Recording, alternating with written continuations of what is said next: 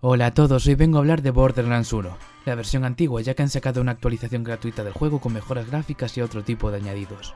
Empecemos por los personajes. En el juego podremos controlar hasta cuatro personajes. Entre ellos están Mordecai, que usa su animal Bloodwind para atacar a los enemigos desde arriba. Roland, que puede desplegar una torreta que opera de forma independiente, para atacar a los enemigos permitiendo al soldado cubrirse. Lilith, accede a otro plano de la realidad volviéndose así inmune a ataques enemigos y andando a una velocidad más rápida de la normal. Además, al entrar y salir de la fase, libera una explosión de energía dañando así a los enemigos más cercanos. Y Brick se vuelve agresivo y puede acabar con los enemigos gracias a sus puños. Historia. La historia es sencilla, eres un cazarrecompensas y llegas a un planeta llamado Pandora, en el que hay un rumor que existe una cámara secreta que solo se abre cada 200 años. La verdad que me ha dejado un sabor amargo, al principio parece bastante interesante todo lo de la cámara, pero al final te quedas como con un regustillo raro y no te acaba de convencer. Eso sí, lo mejor de todo el juego son sus personajes y conocer a través de ellos un poco más sobre el mundo en el que estás. Shooter y rol. Al ser un shooter mezclado con rol en un mundo abierto, el juego te da bastante libertad para que puedas hacer lo que quieras, y en ningún momento tendrás la obligación de seguir una misión en concreto. Tanto tu personaje como los enemigos tendrán niveles.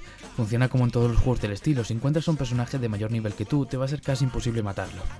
A medida que subes de nivel tendrás la posibilidad de conseguir nuevas habilidades para tu personaje que te harán un poco más fácil la partida, además de poder desbloquear más espacios de arma y así poder llevar hasta 4 armas simultáneamente, ya que de primera solo puedes llevar dos.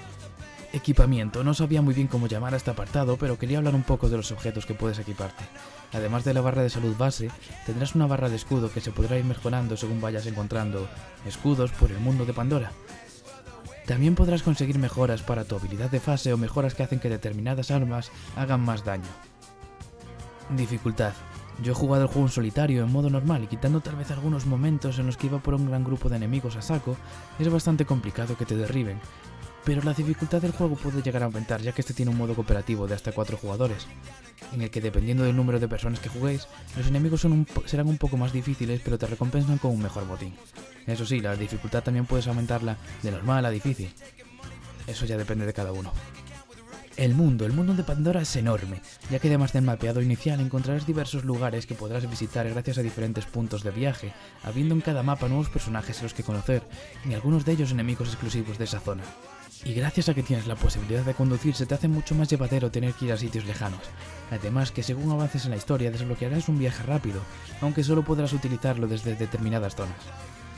Bosses, o sea, jefes. Como es obvio el juego tiene jefes.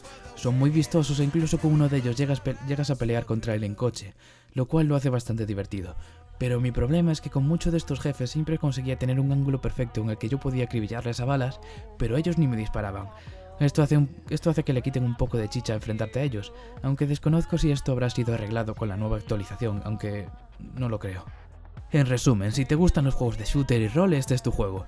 Mezcla muy bien los dos géneros y el cel shading y el humor negro lo hacen muy divertido. Y aunque en esta primera entrega la historia carece de mucha importancia con respecto a las siguientes, lo más interesante es el mundo y sus personajes.